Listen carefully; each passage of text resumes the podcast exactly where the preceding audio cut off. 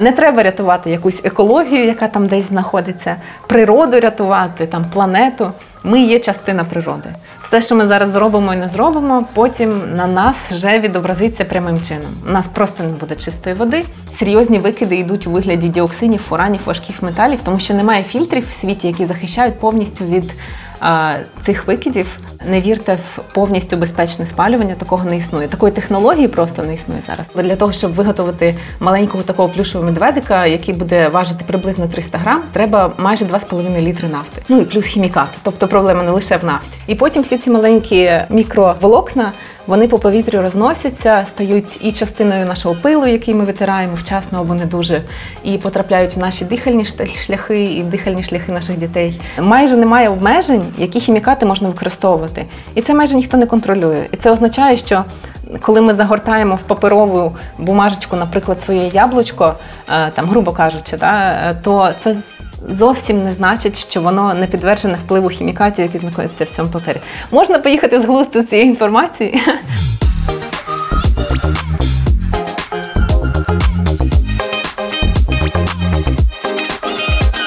Друзі, привіт! В ефірі Wake Up лекторій digital агенції Постмен. Сьогодні будемо слухати лекцію Анастасії Мартиненко, екоактивістки, засновниці першої в Україні Zero Waste компанії Озеро. Дізнаємося набагато більше про філософію Zero Waste, яка перекладається як нуль відходів, і спростуємо п'ять найпоширеніших екоміфів. А ще розіграємо ось таку книжечку Дім нуль відходів.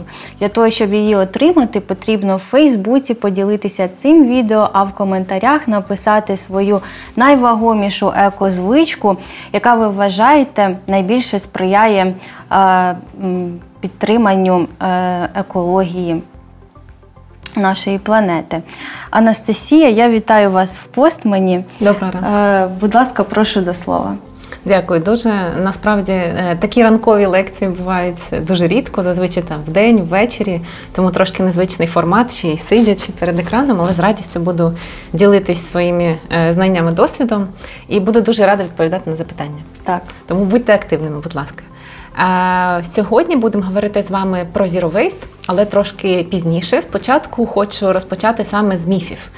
Я обрала п'ять найпоширеніших, і, будь ласка, коментуйте, що ви про них думаєте. Спочатку представлюсь. Я є голова громадської організації Озеро, голова Waste Альянсу України. Це альянс кількох організацій, які займаються зміною як законодавства, так і споживацьких звичок і працюють з бізнесом. Ми є членами Zero Waste Europe, є членами е, всесвітнього руху Break Free from Plastic. Також я є екоконсультанткою дитячого каналу Плюс Плюс, е, співзасновниця Zero Waste магазину Озеро і консалтингу, а також я екоактивістка і мама. І саме тому, що я є мама, мабуть, це основна причина, чому я взагалі займаюся тим, чим я займаюсь. Просто хочу, щоб моя донька теж мала змогу дихати чистим повітрям, пити чисту воду і жити повним життям, як у нас була така змога теж. Отже, поїхали по міфах. Почнемо з першого. Пластик придумали поганці. Е, мені подобається починати саме з цього міфу, тому що коли ми говоримо про засмічення, яке е, ми бачимо зараз навколо, ця проблема вона дуже зараз видна, тому що ми бачимо е, пакети десь летячі на деревах, усюди ці одноразовий посуд валяється, сміття його видно зараз. І здається, нібито люди, які придумали цей пластик, вони хотіли нас всіх е, е, вбити або е, да, погіршити стан нашого здоров'я. Насправді ж все трошки інакше. Коли пластик був винайдений на початку нашого 20 століття, вже минулого століття, це був просто залишковий матеріал з нафтовидобувної промисловості. З нього почали робити щось. На той час почали використовувати під час світової війни, е, Другої світової активно, і він почав замінювати такі стратегічно важливі матеріали. Тобто нічого не було з пластику зроблено, але люди розуміли, що можна з нього робити все: і меблі, і там кабіни для самольотів, літаків і так далі. А проте потім е, пластик почали використовувати трошки інакше.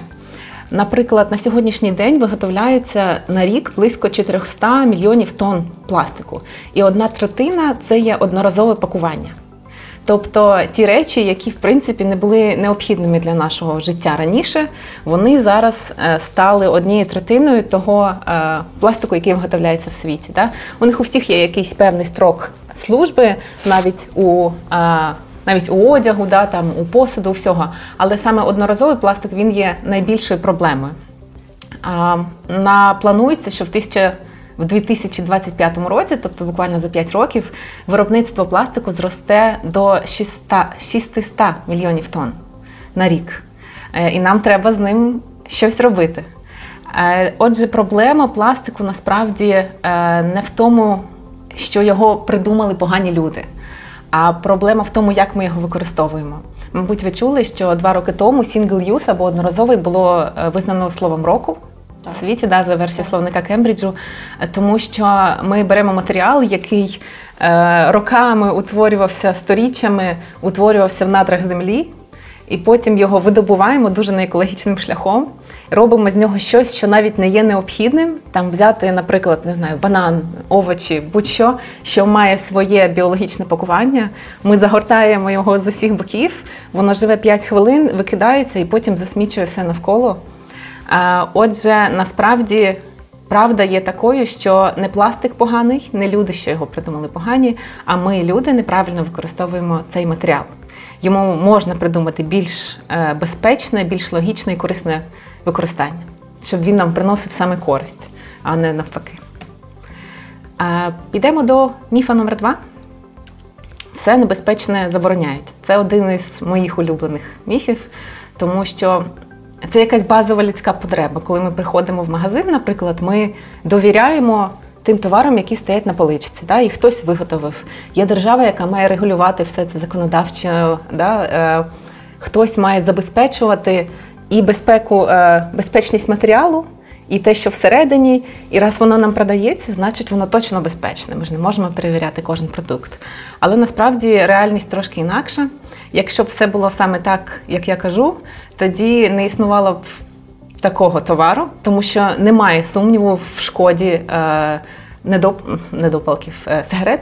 Та, і всіх товарів, що з ним зараз їх трошки видозміняють. Та, а насправді е, справа не лише в е, тютюню і всіх тих никотинах і залежність, та, а справа в тому, е, що, наприклад, фільтр, який ми думаємо, дуже часто люди думають, що він зроблений з бавовни з якихось натуральних матеріалів. Насправді він складається з близько 12 е, тисяч волокон мікропластику, які викидаються в навколишнє середовище і одразу е, стають мікропластиком. Да? Є пластик, який розкладається зі сторіччями під дією там певних факторів.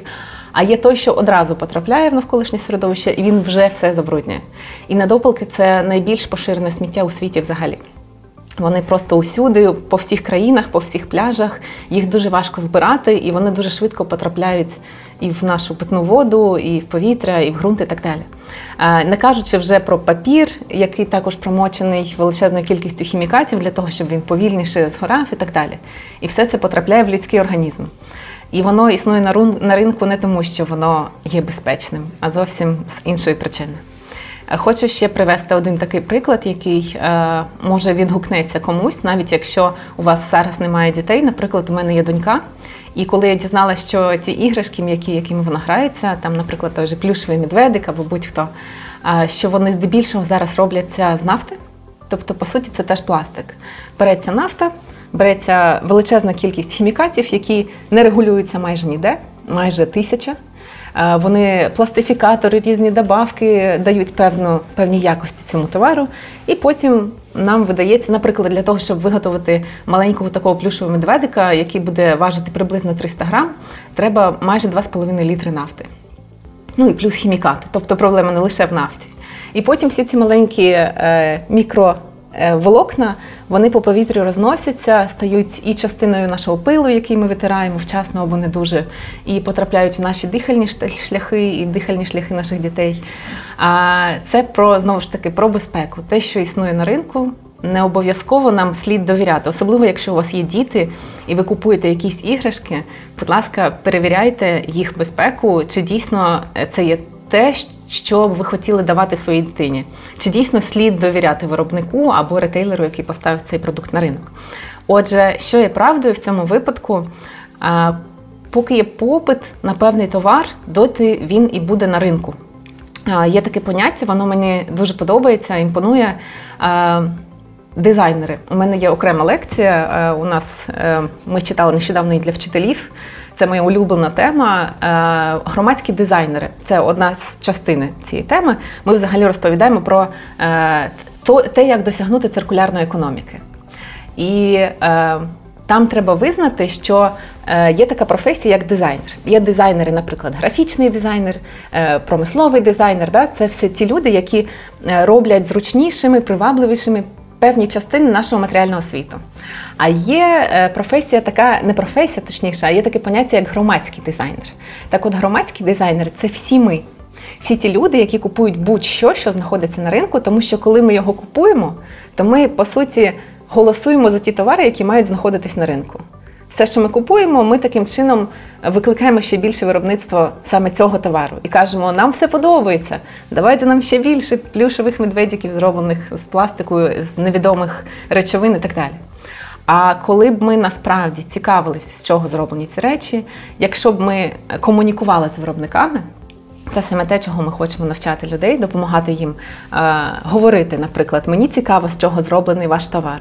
Або е, мені подобається ваш товар, але змініть, будь ласка, пакування. Мені не подобається пакування. І таким чином е, виробник розуміє, що нам не все одно. І так ми можемо змінювати товари, що знаходяться на ринку. Це є частина громадського дизайну. Дуже цікаво. Дуже цікаво. Е, давайте далі.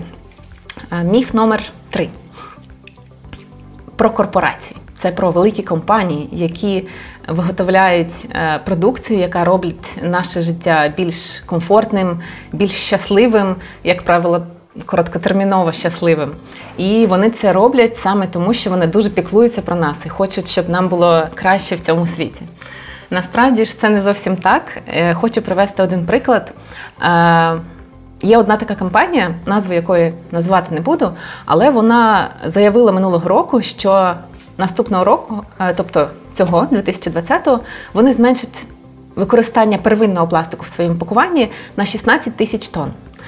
Е, це дуже класна новина насправді, і вони дуже серйозно віднеслися до е, наміру зменшити кількість пакування, кількість сміття в природі і так далі.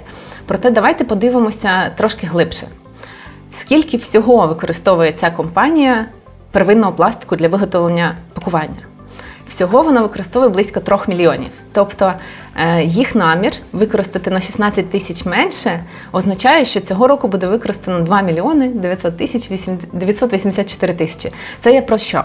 Про те, що е, багато компаній, виробників, які будь-що виготовляють і будь-у що пакують, вони не завжди це роблять для нашого блага. Більше того, вони дуже часто займаються грінвошингом. Що таке грінвошинг? Коли компанія намагається е, свої наміри прикрити і зробити їх, е, зробити вигляд більш відповідальної, насправді такою не будучи. Наприклад, вони заявляють, що будуть використовувати менше пакування. Насправді ж, е, це їх зобов'язання, воно ось таке порівняно з усім впливом, який вони створюють. Хочу пояснити, наприклад. Всього три великі корпорації в світі зараз є відповідальними за 14% всього забруднення, що є в світі. Всього засмічення я маю на увазі саме сміття. Е, це є Coca-Cola, Nestlé і Danone. Це три перші корпорації. Далі там є Unilever, PepsiCo і так далі. Е, ми ж можемо називати? Звісно. Чудово. Е, отже, завдяки певним е, громадським організаціям рухам, про це трошки пізніше розкажу. Е, довелося вдалося нам добитися інформації про те, скільки саме пакування вони виготовляють, і скільки з них вони забезпечують для забирання назад, переробки да, і повернення назад в систему.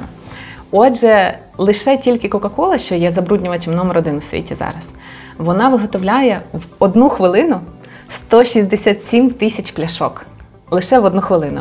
Це означає, що цієї кількості пляшок достатньо на рік, щоб 31 раз піти на луну і назад, викласти таку дорожку на луну і назад. А Скільки з цього пакування вона забирає і забезпечує переробку? Ну тут заявляються різні цифри. Насправді у всіх країнах по-різному. Є країни, в яких е, ця компанія спромоглась поставити е, багаторазову систему депозитну. Да? Є скло, воно забирається назад, наповнюється, миється і так далі. Є в країни, в яких немає такої системи. Насправді ж, якщо будь-який виробник хоче продовжити продовжувати знаходитись на ринку, ще й заявляти, що вони щось змінюють на краще, то вони просто зобов'язані переходити на депозитну систему, тому що система з е, одноразовою тарою вона не працює. Чому ми зараз трошечки пізніше розберемося? Е, ще в додаток до цього.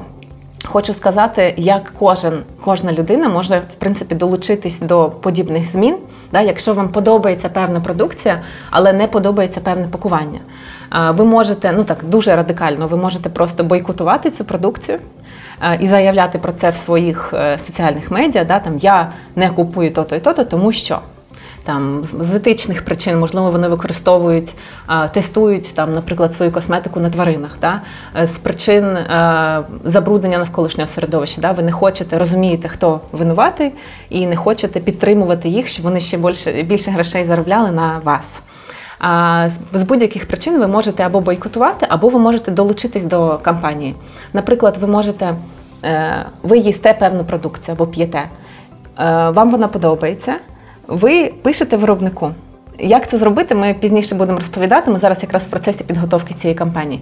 Пишете виробнику, шановний виробник, дуже дякую тобі за те, що ти е, виготовляєш таку смачну продукцію, яку там люблю я або там моя дитина. Але мені не подобається пакування. Дуже прошу тебе змінити пакування не просто на більш екологічне, а е, краще одразу казати на багаторазове.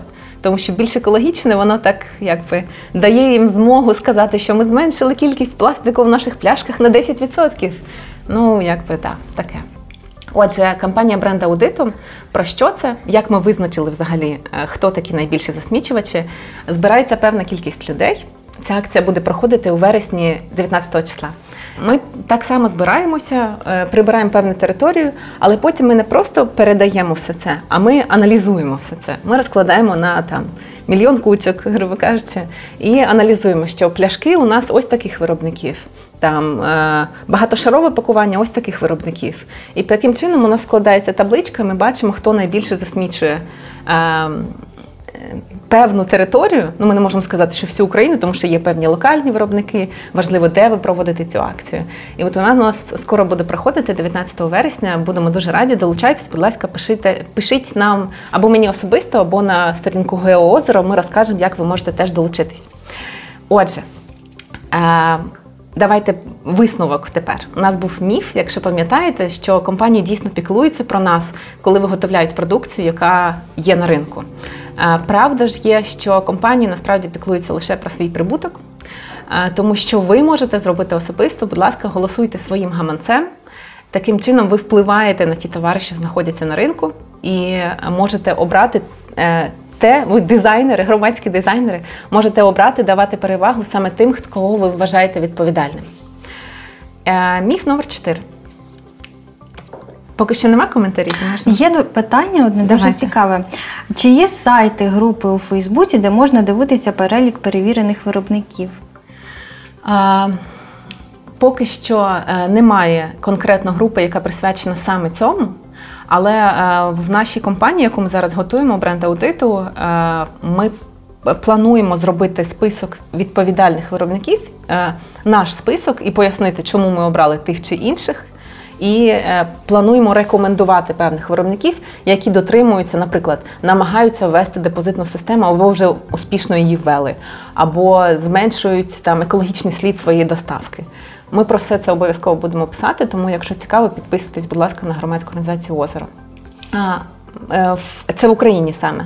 А в світі е, дуже рекомендую підписатись на Break Free from Plastic, сторінку на Фейсбуці. Там дуже багато корисної інформації. Вони публікують, до речі, такі кейси.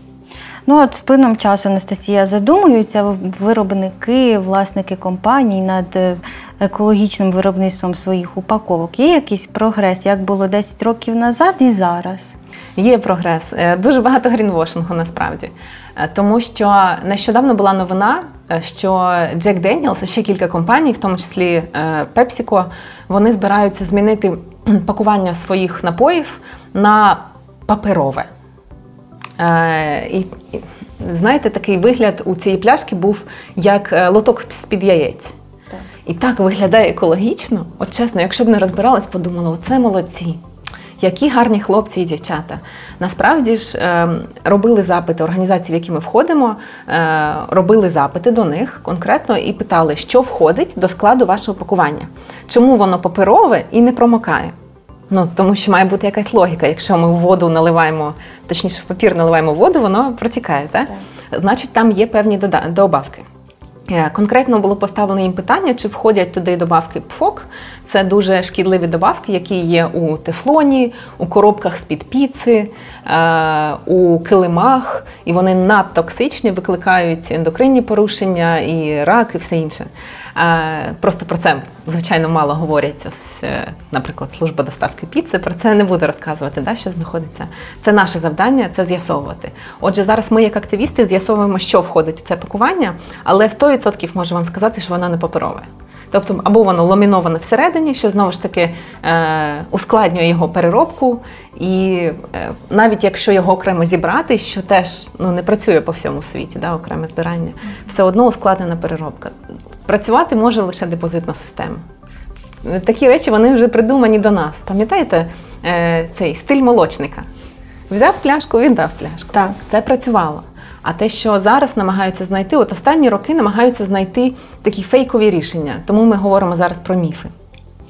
Скажіть, а оцей посуд, який ти випиваєш чашку кави, з'їдаєш чашку, з'їдаєш їжу, з'їдаєш миску, це правда чи міф? Е, я дуже не раджу їсти посуд, е, навіть якщо ви прочитали е, там якийсь пост, який каже, що навіть наш посуд можна їсти. Будь ласка, не довіряйте словам, тому що ну. Попередній міф, пам'ятаєте, що компанії піклуються про свій прибуток. Вони не будуть піклуватись про ваше здоров'я. І коли вони туди кладуть у цей посуд е, купу хімікатів, вони не думають, що ой, це ж Машенька купить у цей посуд і буде його їсти, в неї ж може таке-таке. Ні, вони просто конкретно думають про свій прибуток. Раз. Але бувають інші варіанти. Я дуже часто зараз на ринку це зустрічаю, коли компанії дійсно хочуть щось зробити краще, наприклад, е, пакетики для прибирання за собаками. Я вже знайшла три таких варіанти, які у нас є на ринку, які є нібито біорозкладні. Коли я питаю у них сертифікати, просто з моєї цікавості я бачу рекламу, я питаю, надійшли, будь ласка, сертифікати. В результаті з'ясовується, що вони е, або розкладаються на мікропластик дуже швидко, або в їх складі є нафта. І е, я їм я їм кажу: ну це ж ви неправду кажете, вони не є безпечними. Вони кажуть, але це найбезпечніший варіант, який ми знайшли на ринку. Але ж ви даєте споживачеві ілюзію, нібито він добрі е, добрі речі робить, коли купує ваші пакети. Це не чесно. Це, ну, це не є правдою. Але тут знову ж таки. Працює бажання е, заробити, але інколи бажання зробити світ кращим, просто вони не дорозібрались до кінця. Тут потрібна допомога. Давайте далі. Міф номер 4. Да, ми вже близько до останнього міфа, міф номер 4 Такий дуже-дуже складний міф, тому що е, він є протиречивим. Сортування вирішення усіх проблем. Складний, тому що е, є люди, які нарешті прийшли до того, що вони готові сортувати, вже розпочали. І тут приходить Анастасія і каже, що ви сортуванням зовсім не врятуєте світ. І може бути неприємно почути те, що я зараз розповім, але моє завдання розповісти правду, тому що я теж проходила всі ці етапи розчарування, прийняття, все як положено психологічно. От і я хочу зараз поділитися, щоб вам потім теж було легше. Отже, давайте подивимось на статистику, що відбувається з відходами в світі на сьогоднішній день. У всіх е, країнах світу загалом є така приблизна статистика. Було перероблено приблизно 9% відходів з усього світу. Да? Із розвинутих країн, із тих, що розвиваються, приблизно 12 було е, спалено на сміттєспалювальних установках. І приблизно 80 знаходиться десь на навколишньому середовищі. З них 40 приблизно на звалищах, на контрольованих і неконтрольованих, як у нас, а все інше в навколишньому середовищі. Е, давайте тепер подивимось на картину. Це Китай угу. посереди. А що, А що відбувається? Що це за мабуть, це країни, куди вивозиться сміття з цієї країни? Майже ви майже вгадали, але навпаки. Це країни, які звозили свої відходи ага. до Китаю. Е, Навіщо? Або на хіба, як мені подобається казати. Е, Тому що приблизно з 1970-х років коли Китай е, дуже активно почав розвиватися, їм необхідна була сировина для того, щоб виготовляти ті товари, які мали величезний попит на ринку. Наприклад, їм треба там. Сировина у вигляді гранул пластику да, для того, щоб виготовити якісь дешеві іграшки, які вони потім відправлять назад в візьмемо США, наприклад. Для цього їм не вистачає своєї сировини, і вони готові закупати її за кордоном. Як це відбувається? Кораблі, які привезли дешеві китайські товари, завантажуються відходами в контейнерах і потім відвозяться в Китай. В Китаї перебирається те, що їм потрібно корисно, і все інше або спалюється, або викидається там в річки, десь навколишнє середовище. Е, і це працювало досить довго. Е, за цей період з 1970-х років і аж до 2018 року Китай прийняв приблизно 70% відходів, що призначалися для переробки з усього світу. Що це означає? Що, наприклад, якщо ви там американець або німець, або британець, британка, ідете собі е, і викидаєте пляшечку свою пластикову, наприклад, десь у контейнер, де написано ресайкл, це зовсім не означає, що вона буде, по-перше, що вона взагалі буде перероблена. По-друге, що вона буде перероблена місцево. От, це таке тут точно невідомо. Тобто це ілюзія е, роками, десятиріччями в розвинутих країнах складалася ілюзія переробки те, що воно діє і працює. Насправді ж зараз можна почитати вже дуже багато матеріалів е, за пошукати просто waste trade, торгівля відходами. І е, потім те, що можна переробити локально і вигідно переробити локально, переробляється. А а те, що ні, воно просто відправляється в Китай. Відправлялось раніше до 2018 року. Що сталося після? Після цього е, Китай він вже досить розвинута країна. Розвиток у нас економічний означає свої відходи, і в них достатньо своєї сировини. Е, більше того, їм просто набридло бути вже смітником всього світу. І вони е, закривають свої двері для відходів. Також ну там було кілька причин. Да, Було ще відходи почали приходити вже дуже забрудненими. Е, пакування змінилося з тих часів. Воно стало багатошарове, ускладнена переробка. Китай закриває свої двері, і всі ці розвинуті країни вони хотілося б сказати, стали споживати менше, але насправді вони просто знайшли, знайшли нові ринки збуту. Як це виглядає? Такий маленький графічик, не лякайтесь, я поясню зараз. Помаранчева лінія це те, що відправлялося до заборони Китаю, до заборони на імпорт відходів. А, Бачите, основне йде в Китай або Гонконг, який насправді був таким перевалочним пунктом. А коричнева лінія це те, що сталося після заборони. Да? Відходи повалили в Малайзію, Таїланд, В'єтнам, Індію і так далі. Е, і дуже-дуже багато різних країн. В тому числі і в Туреччину зараз цей показник набагато набагато вищий. Великобританія відправляє величезну частину своїх відходів е, саме в Туреччину і США також. І це, до речі, дуже близько до України. Навіщо я це кажу? Тому що ми теж можемо стати смітником світу, не дивлячись на те, що у нас немає інфраструктури для переробки. Тому що ну можна здогадатися, що в Таїланді, у В'єтнамі також немає інфраструктури для переробки такої кількості відходів. Як це виглядає? Уявіть, що ви знаходитесь десь в Індонезії, до вас прибувають морські контейнери, ви відкриваєте їх, на них, наприклад, написано папір, а у вас є фабрика з переробки паперу, вона просто тут недалеко. Ви відкриваєте і на вас висипаються, наприклад, купа підгузків які не можна переробити, або купа взагалі всього змішаних відходів різних. І ви що ви можете зробити? Якщо у вас достатньо коштів, сил, зв'язків, ви можете закрити цей контейнер і відправити його назад, наприклад, в Канаду, як нещодавно робила Індонезія. Вони назад відправили в Канаду, в Австралію свої ці контейнери, які привезли для них відходи. Якщо недостатньо, то це просто буде а, спалювання в відкритому вогні. Да, Всі ці гарні пейзажі, вони вже не такі гарні, або скидання в річки. Тому, коли кажуть, що Південно-Східна Азія дуже дуже брудна, то це не тому, що вони е, продукують багато відходів, а тому, що розвинуті країни звозять їх туди, скидають.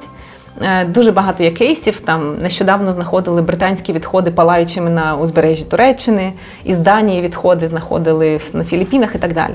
Ну е, це просто коротко, щоб ви розуміли, що все трошки складніше ніж здається. І саме чому про сортування, чому воно ще не працює. Та? Це не означає, що не слід сортувати. Зовсім ні. Я просто хочу показати повну картинку. Да?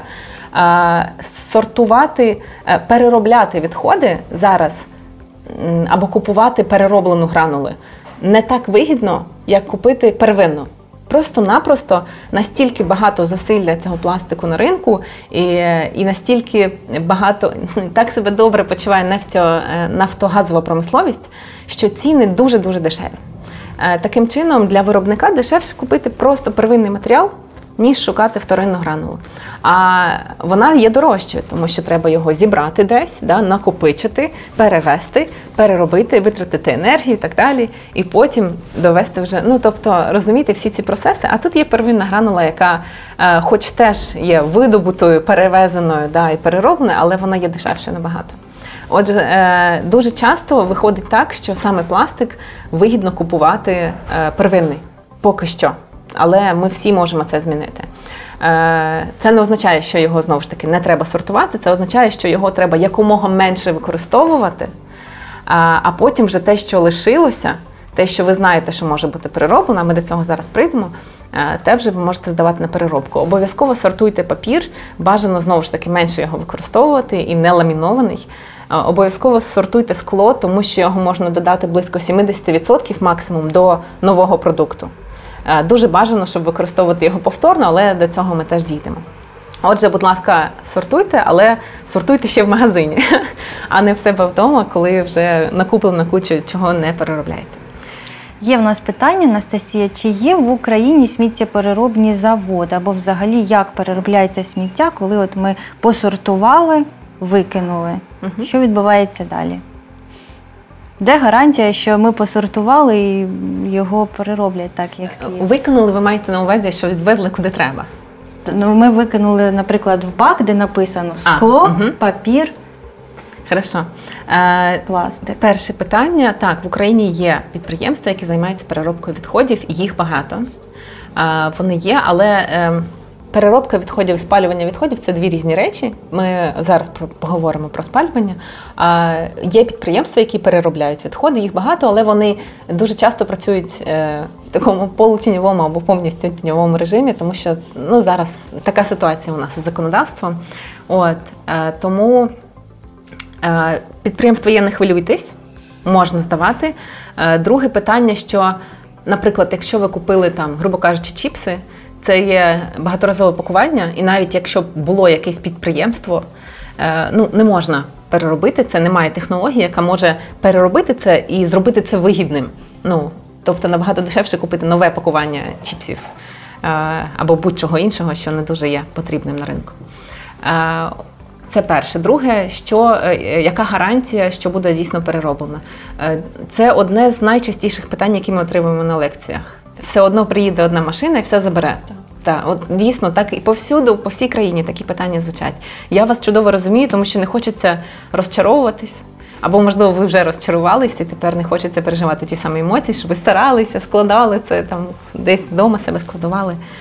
Е, насправді, е, коли вигідно це переробити, то ніхто це викидати не буде. Е, тобто, якщо ви, наприклад, привозите це в лоточок наприклад, Київміськвторресурси, якщо ви в Києві знаходитесь, і вам за це дають якісь гроші, навіть маленькі, це означає, що у вас купили вторсировину, ну вони б не купували у вас вторсировину, якщо б вони не мають наміру відправляти її на переробку. Е, те ж саме є станції, наприклад, сільпоресайклінг. Ви можете відвести на станцію, там вам нараховуються бали. За ці бали ви можете щось там якимось чином потім там це буде вигідно для вас. Та? Е, такі системи працюють. Є станції в різних містах, вони періодично відкриваються. Да? Ми бачимо, як цей процес відбувається. Тобто е, питайте, коли можете, куди їде вторсировина. Е, якщо це станція така організована, да, ви можете з кимось поговорити, дійсно поспілкуватися. Спробуйте почитати на цю тему. І е, у мене, наприклад, наприклад, така історія, що я е, вивожу раз в 6 місяців те, що я відсортовую вдома. Ну, у мене просто повільно воно накоплюється, намагаюся зменшити кількість взагалі відходів, і тоді небагато чого треба переробляти. І е, коли я знаходжу людей, які, наприклад, е, ну там скажімо так, на яких будується вся система нашого сортування переробки в Україні. Ці е, робітники, які е, вибирають пляшки і так далі, потім здають. Да? Насправді треба сказати величезне дякую, тому що без них це б не працювало зовсім. Так от, якщо ви бачите таких людей е, в себе вдома біля під'їзду, там біля контейнерів, підійдіть до них і спитайте, вам треба, наприклад, скляні пляшки, а пет-пляшка вам треба, прозора, я зараз принесу. Да, Ви можете там з ними зв'язатися або домовитися, що щонеділі там у цей час, ну якщо виходить. Я розумію, що у всіх якісь локальні якісь моменти є. Я завжди намагаюся виносити їм свою вторсировину, щоб вони отримали за це кошти. Це якби їх робота. От, але е, чи можу я 100% гарантувати, що все, що ви здали, буде перероблено? Е, не можу. По-перше, а по-друге, чи можу я вам 100% гарантувати, що процес переробки він е, максимально зменшить е, негативну кількість е, імпакту, впливу? Ну, Е, розумієте, наприклад, є пляшка пластикова, і, наприклад, вона потрапила якимось чином через там станцію сортування і так далі, і вона потрапила на фастівський завод, де виготовляють синтепон. Е, її подрібнили, та, там промили, е, виготовили з неї синтепон. При цьому викиди в повітря, викиди в воду. Люди, що живуть навколо, всім цим дихають, все це споживають. Наскільки дійсно екологічним був процес переробки цієї пляшки? Більше шкоди виходить. Е, Ну, виходить, що дійсно є шкода. Для того, щоб оцінити більше чи менше, треба подивитись на весь життєвий цикл. Просто я про те, що коли ви можете не купити цю пляшку, будь ласка, не купуйте її. Якщо ви можете її здати на переробку, то е, здавайте на переробку не обов'язково, що ситуація буде саме так, як з фастівським замодом. Та? Це просто один із кейсів. Просто щоб ви бачили трошки ширше картину. Здав, положив в контейнер, це не означає, що вона якихось, якимось магічним чином буде весь час крутитися в нашій системі. Може, вона стане синтепоном, а через рік вона знову потрапить на звалище. Ну тобто Краще не купувати е, те, що стане відходами, коли це можливо.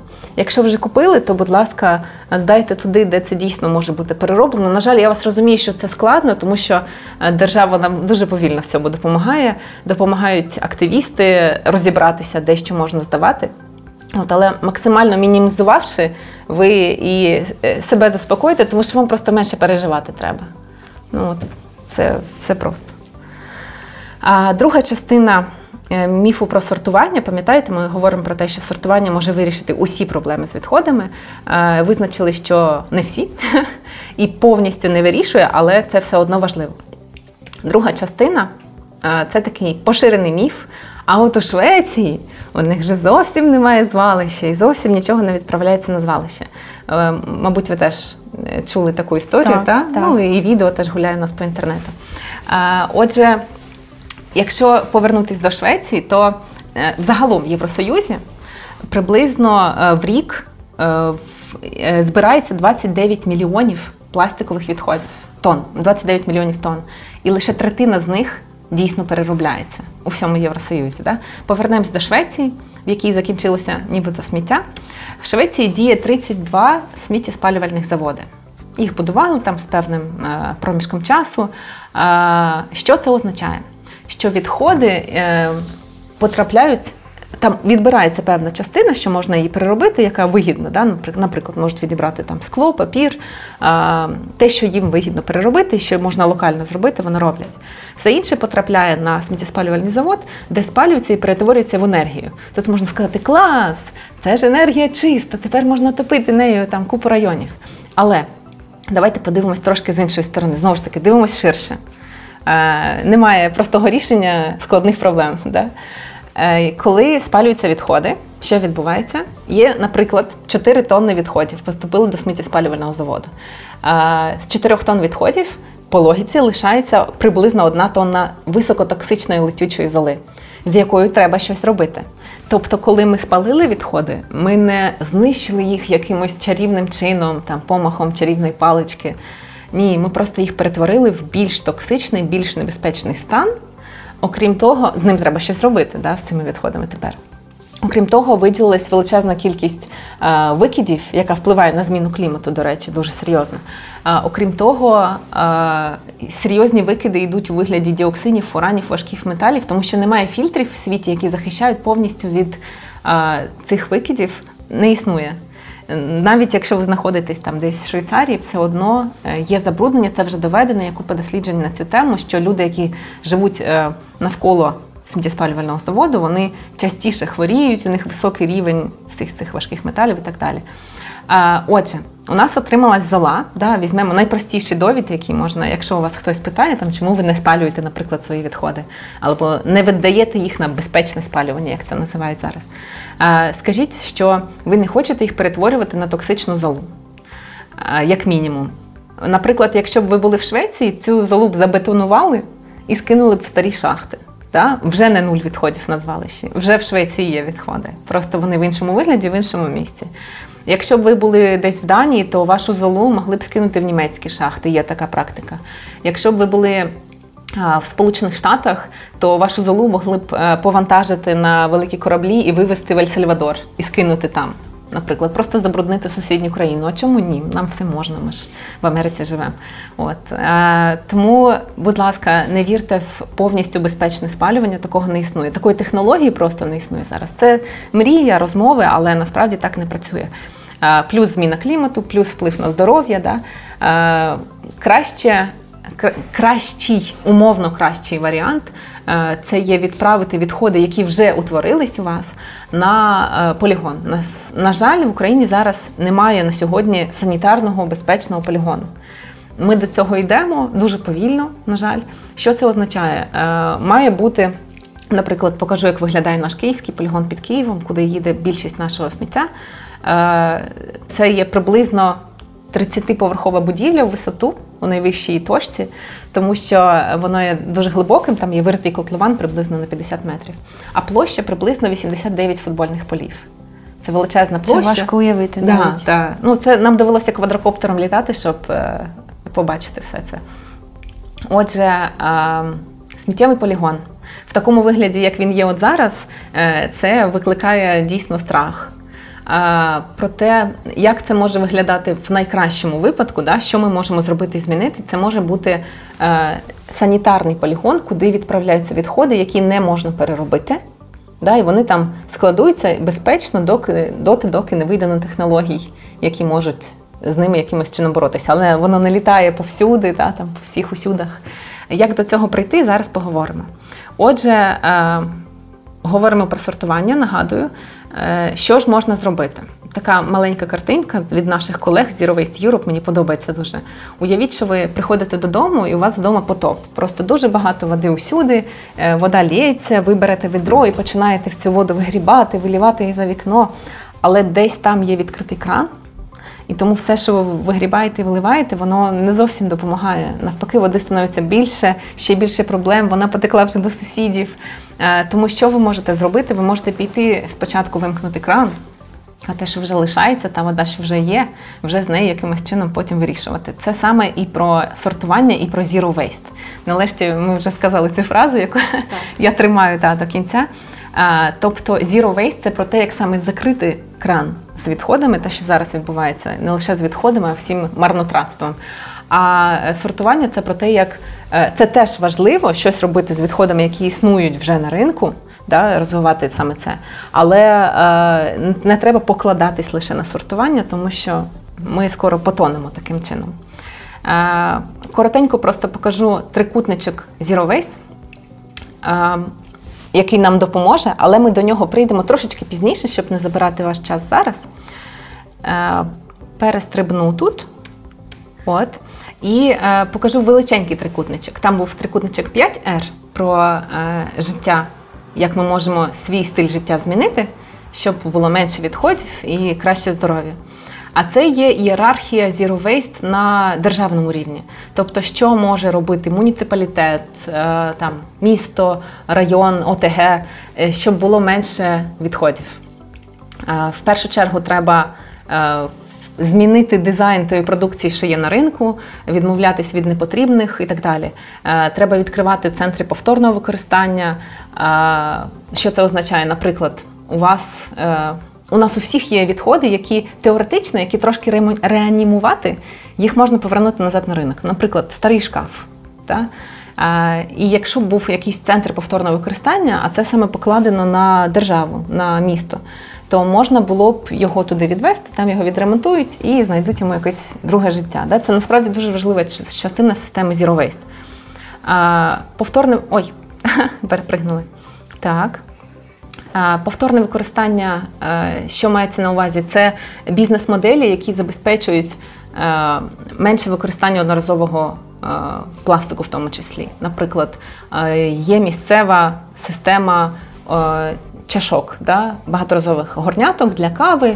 Якщо ви п'єте каву або чай, будь-що, ви можете нею користуватися, і вона ще й заохочується на місцевому рівні. Тобто подібні бізнес-моделі вони мають підтримуватися, економічно я маю на увазі підтримуватися. Тоді, тоді вони будуть ще більше виникати і ще. Е, менше зменшувати зменшувати кошти на управління відходами це завжди вигідно і для міста, для самого. Просто до цього треба дійти. Це така еволюція, дуже довга, на жаль. От. Е, ну і е, тут є переробка, да, сортування, компостування. Що таке компостування? Це коли ми забираємо з відходів з нашого відра е, органічні залишки. Тобто ви щось поїли, і у вас є, наприклад, там залишки арбуза, які займають половину відра, або якихось фруктів, там почистили картоплю, або там залишки каші у вас є. Все це не треба відправляти на полігон. Все це треба робити, е, перетворювати його на добриво. Е, навіщо це робити? Давайте я подивлюся, у нас здається, є трошки далі. Да, у нас є далі про компостування, я скажу, але просто зараз скажу, що переробка відходів е, і компостування це дуже важлива частина. А пізніше я скажу, як саме можна компостувати. От, І в цій системі немає місця спалювання відходів. От, Це ключове. Цей трикутничок, до якого ми маємо прийти, там ми спалювати нічого не будемо. Ну і останній міф. Я обрала саме такий, тому що зараз дуже багато на ринку є.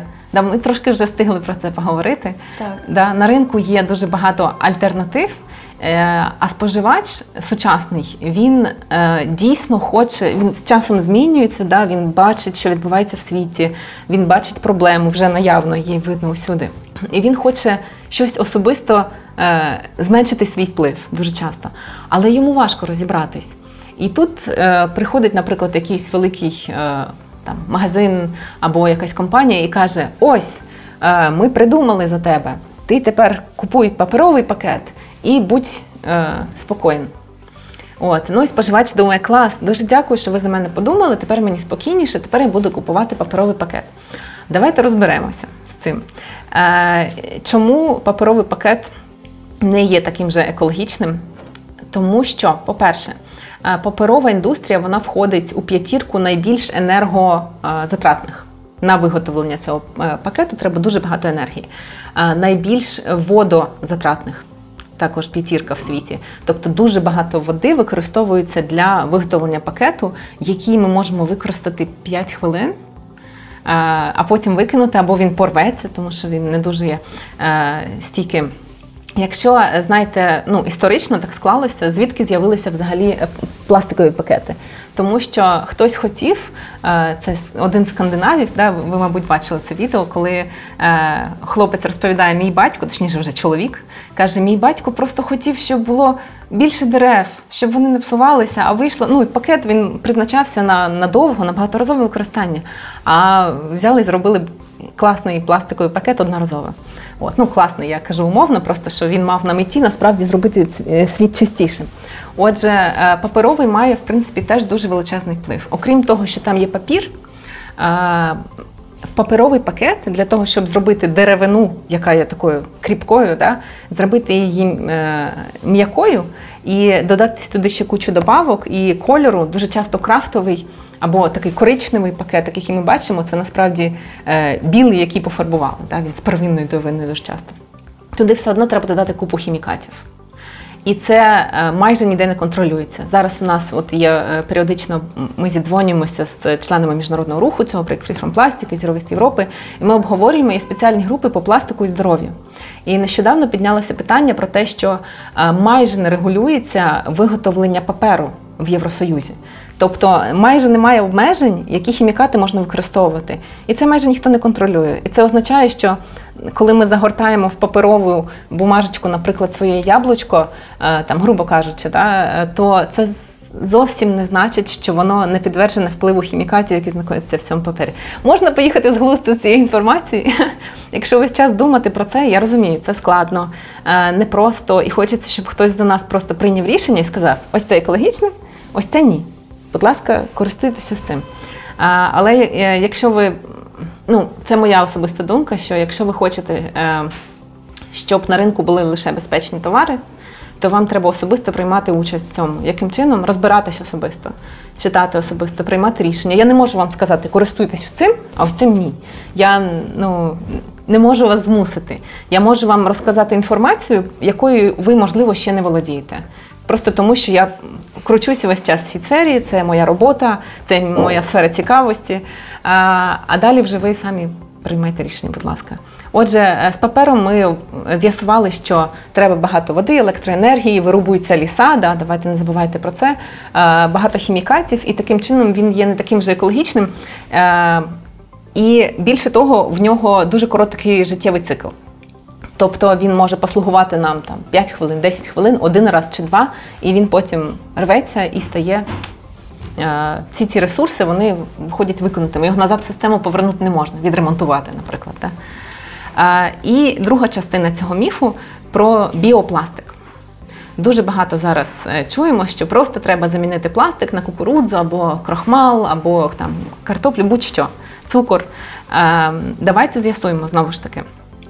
Е, справа в тому, що давайте я вам покажу одразу, як це відбувається. Для того, щоб зрозуміти, що є більш екологічним, паперовий пакет чи пластиковий там е, біопластикове пакування або біопластикова чашка е, чи е, пластикова чашка. То треба подивитись не просто на те, що буде, коли я його викину. Да, Наприклад, воно розкладеться. Так? А, значить, це краще.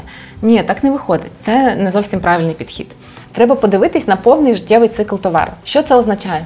У нас є е, матеріали, які видобуваються. Наприклад, е, у випадку з пакетом або з, там з чашкою пластиковою береться нафта або газ, видобувається з землі, як правило, дуже неекологічним шляхом, з невідновлювальних джерел, при цьому забруднюється повітря, величезна кількість води і так далі. Е, це перший пункт видобуток матеріалів. Далі ми все це перевозимо і виготовляємо. Виготовляємо продукцію, яким чином, що ми туди додаємо, які хімікати, які викиди при цьому йдуть в повітря в річки, чи страждають люди навколо, які живуть, да? не лише люди, а всі живі істоти. Далі е, цей пакетик або чашка, да, воно транспортується, перевозиться звідки? З Китаю чим? Літаком або там з Бразилії е, кораблем, там чи як як це відбувається, це теж треба враховувати для того, щоб зрозуміти екологічний слід. Далі у нас йде процес споживання. Скільки, як довго ми можемо його споживати? Чи можна його перевикористати, чи можна його відремонтувати, е, якось повернути назад в систему, чи є змога. Ну і кінець життя це, наприклад, що буде з ним в кінці. Він розкладеться, ну в ідеальній картинці його е, він має повернутися назад в систему. Якщо це біологічний матеріал, да, якщо так піти в недри циркулярної економіки, яку, яка дуже мені цікава, якщо це біологічний матеріал, то він має розкластись повністю на безпечні біологічні матеріали, які можна назад повернути в систему у вигляді там біогумусу, ґрунту, там будь-чого, да, і повернути назад і знову у чомусь використати, в тому ж землеробстві, наприклад. А якщо це технічний матеріал, то його треба назад повернути в систему або відремонтувавши, або там якимось чином е, переробивши, додавши ще і так далі. Теж повернути назад в систему.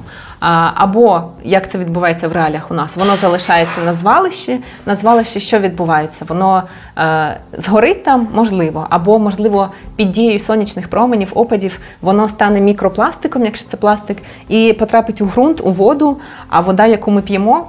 Це та сама вода, яка навколо нас в ґрунтових водах, поверхневих, да, і ми все одно вип'ємо його, або е, його спалять, ми будемо вдихати, або він потрапить у ґрунт у вигляді мікротоксичної золи да, після спалювальних установок і так далі. Отже, е, дуже цікаво. Е, є такі основні фази. Там Ми розібрали, що життєвий цикл товару. Ми дивимося на видобуток, на виробництво, на транспортування, на споживання і на кінець життя. Тепер нам треба порівняти наш паперовий пакет пластиковий або біопластик і просто пластик. Е, давайте з паперовим ми трошечки поговорили. Давайте подив... Там є питання? Так, запитують Давайте. нас, е, який же все-таки кращий пакет? Псевдопаперовий чи пластиковий? Зараз зараз прийдемо до цього. Дивіться, е, ще договорю да, про біопластик. так? Беремо біопластик наш. Він у нас, наприклад, це була кукурудза, яку виростили в Бразилії. Для цього спалили або виробили амазонські ліси да, які поглинають СО2, дуже давно вже це робили. У них була важлива місія, але їх виробили для того, щоб заселити е, все це засадити кукурудзою, наприклад, монокультурою. Е, що значить монокультура? Це значить, що на величезних площах росте щось одне. Для того, щоб воно одне дуже гарно росло, е, його треба дуже гарно удобрювати. Ну, як правило, зовсім не органічними добривами, як ми розуміємо, синтетичними. Це величезна кількість пестицидів, які забруднюють землю, забруднюють ґрунти, забруднюють саму кукурудзу, сам продукт, і ще й погіршують життя людей, що живуть навколо, тому що воно неізбіжно потрапляє у річку, у повітря, розсіюється навколо. Так? Це ми зараз лише про видобуток кажемо. Це ми про е, гарненький е, біопакетик, наприклад. Потім все це перетворилося, зібралося, да, перетворилося на такі блоки спеціальні або гранули, і е, з них виготовився з додачею знову ж таки сотні різних хімікатів, які ніхто не регулює, добавок, пластифікаторів і всього іншого. Зробили пакетик. От Є е, типу біосировина, яка просто має якесь відношення до землі, да, і вирощували на землі, але при цьому дуже багато вже шкоди створено. І потім все додали ще купу хімікатів. Потім все це з Бразилії перевезли, наприклад, е, великим кораблем. Е, і потім це продали, можливо, запакували знову пластик або папір, якщо пощастило. Е, і потім споживач це використав, наприклад, один раз. Так? Швиденько використав, викинув. Що відбувається далі? Далі воно має розкладатися. Розкладатися на що? Завжди таке питання. Є е, пластик на біооснові, той, в основі якого була якась біологічна сировина. Він розкладається на свою біооснову з часом, а, а також на все те, що було у нього в складі. Наприклад, всі ці хімікати вони теж потраплять у ґрунт. І, е, І всі ці пестициди це теж треба враховувати. Тобто не можна сказати, що біопакетик він є якимось святим, він просто. Е, трошки по-іншому забруднює наше навколишнє середовище. Ще є така історія, що в кінці життя він може потрапити, наприклад, у річку у воду, де в ньому заплутається якась тваринка або в ліс, да, і продовжує шкодити нашому навколишньому середовищі. Щороку помирає близько 100 тисяч морських тварин лише від того, що заплутується або поїдає е, сміття, здебільшого пластик. От. Тому, як ми бачимо, треба оцінювати величезний життєвий цикл для того, щоб зрозуміти, що екологічніше, а не лише е, процес викидання. Ну і, і відповідь на ваше питання: що більш екологічне? Більш екологічне те, що є багаторазовим. Е, і ще більш екологічне буде не просто багаторазове, а багаторазове і те, що у вас вже є.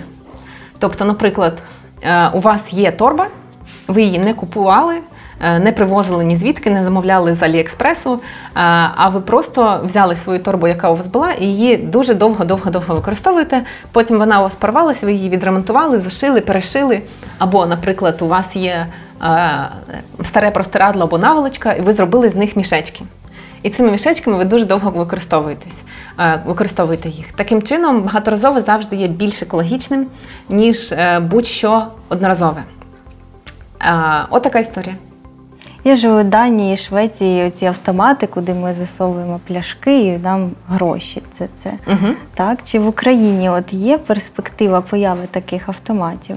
Гроші вони нам просто так не не даються. Це по суті ті самі гроші, які ми заплатили щойно за продукт або uh трошки раніше. Uh Вони просто заклали туди цю депозитну вартість. Uh і виходить, що коли ми кладемо назад пляшку, то вони нам повертають наші ж кошти. Наприклад, 25 центів да, в Німеччині можуть повернутися. Що буде далі з цією пляшкою? Тут питання.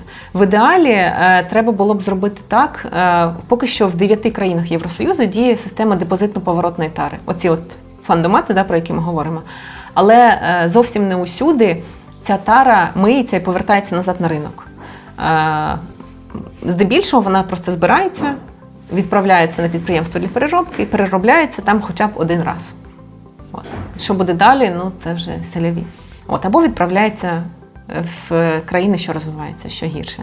Ну, Здебільшого пет-пляшка, вона е, поки що є на ринку вигідною для переробки. От, поки що але її дуже багато вже не справляються просто. Навіть країни Євросоюзу, як ми, я вже казала по цифрах, з тих 20 мільйонів тонн сировини відходів пластикових, що є на ринку, лише третину можна переробити. Ну і плюс дуже багато багатошарового пакування. Справа ж не лише в пляшці. От. Таке. А, Ну що, з міфами ми все? Так. Я, Майже все. Так. У мене є один міф, я трошки змухлювала. Найголовніший. Е, Він про те, що треба дуже дуже дуже терміново рятувати екологію. Е, Інакше е, буде погано екології. От, треба рятувати планету. Бо планета їй буде погано, там щось, щось може з нею недобре статися. Насправді це не зовсім так.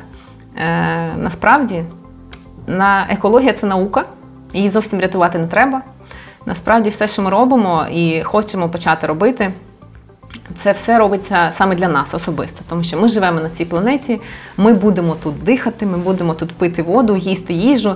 Ці три речі вони є е, необхідними для нашого продовження життя тут. І якщо ми будемо про- продовжувати смітити, е, купувати несвідомо, споживати несвідомо, е, тоді ми, ми просто зіштовхнемося з результатами знищення самих себе. Це по суті те, що зараз відбувається. Дуже багато речей у нас відбувається несвідомо, на жаль, але ми це можемо виправити. І це гарна новина. Тобто не треба рятувати якусь екологію, яка там десь знаходиться, природу рятувати, там планету. Ми є частина природи. Все, що ми зараз зробимо і не зробимо, потім на нас вже відобразиться прямим чином. У нас просто не буде чистої води, просто ну, не будемо говорити про все, що може з нами статися. От. Ну і е, нас дуже часто питають, що можу я один зробити. Е, Дуже часто кажуть, що люди е, не можуть нічого змінити самі. Мені дуже часто так казали, коли я була на початку свого шляху. Що ти зміниш? Навіть якщо ти будеш там сортувати відходи, що, що з цього зміниться? Або там не купиш у пакетик. Е, Насправді всі зміни, які відбуваються, вони не просто відбуваються зверху, коли хтось там приймає якісь закони. Вони е, відбуваються саме завдяки тому, що хтось колись почав щось змінювати в собі. Будь-яка особиста зміна, вона неізбіжна, визиває колективну зміну, колективна зміна визиває зміну системи. А це саме те, до чого ми хочемо прийти. Ми хочемо змінити систему. Тоді треба почати з себе обов'язково, змінивши якісь свої маленькі звички поступово, потрошку. Е, Не обов'язково завтра відмовитись від всього зайвого і просто піти жити в ліс. Просто потрошку змінювати свої звички і надихати інших людей. Нас, до речі, запитують глядачі, який був ваш перший екологічний проект і з чого почати, якщо хочеш стати екоактивістом. Угу. У мене перший екологічний проект був е, в 2014 році, коли е, розпочалася революція. Якось тоді на цій хвилі е, у мене була маленька ще дитина, їй року ще не було. А, і на цій хвилі я побачила, що люди можуть змінювати щось. Вони якось так вселяли віру в те, що ми особисто можемо щось змінити. І я поставила бокс для збору батарейок у себе в під'їзді. Е, До цього я так дуже довго йшла, я там е, намагалась домовитись з консьєржкою і так далі. А потім на цій хвилі я просто поставила перед фактом, що тут буде стояти бокс, і в нього будуть збиратись батарейки. От я роздрукувала з інтернету батарейки здавайтесь лозунг. Зараз це організація, ну і точніше тоді теж була організація, яка допомагає саме налагодити переробку батарейок їх збір.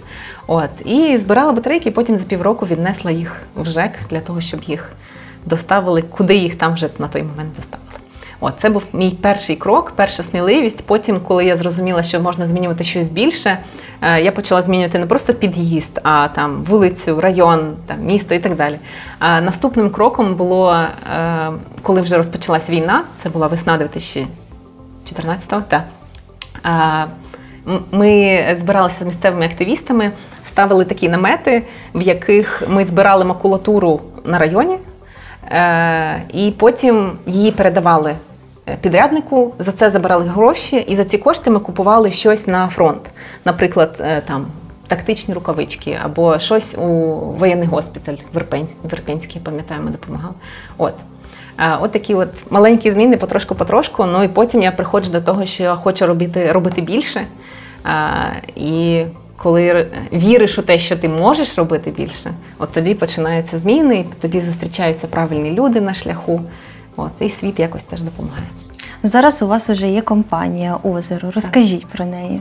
А, з радістю в 2018 році, мабуть, так якось таке, е, таке враження, ніби пройшло не два, там три роки, а 10, цей проміжуток, проміжок.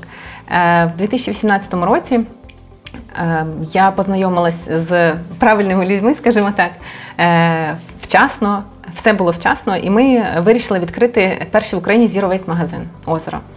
Ми навчалися тоді в Українській соціальній академії з цією ідеєю. До речі, якщо у вас є якась своя ідея, ви можете е, не просто самі її шукати, як реалізовувати, а піти в подібні програми, там якісь акселератори. Е, вони дуже допомагають. Ви знайомитесь з людьми, ви отримуєте фідбек про свою е, там ідею, про свій проект, або навіть надихаєтесь на якусь ідею, якщо у вас ідеї нема, просто хочете робити світ краще.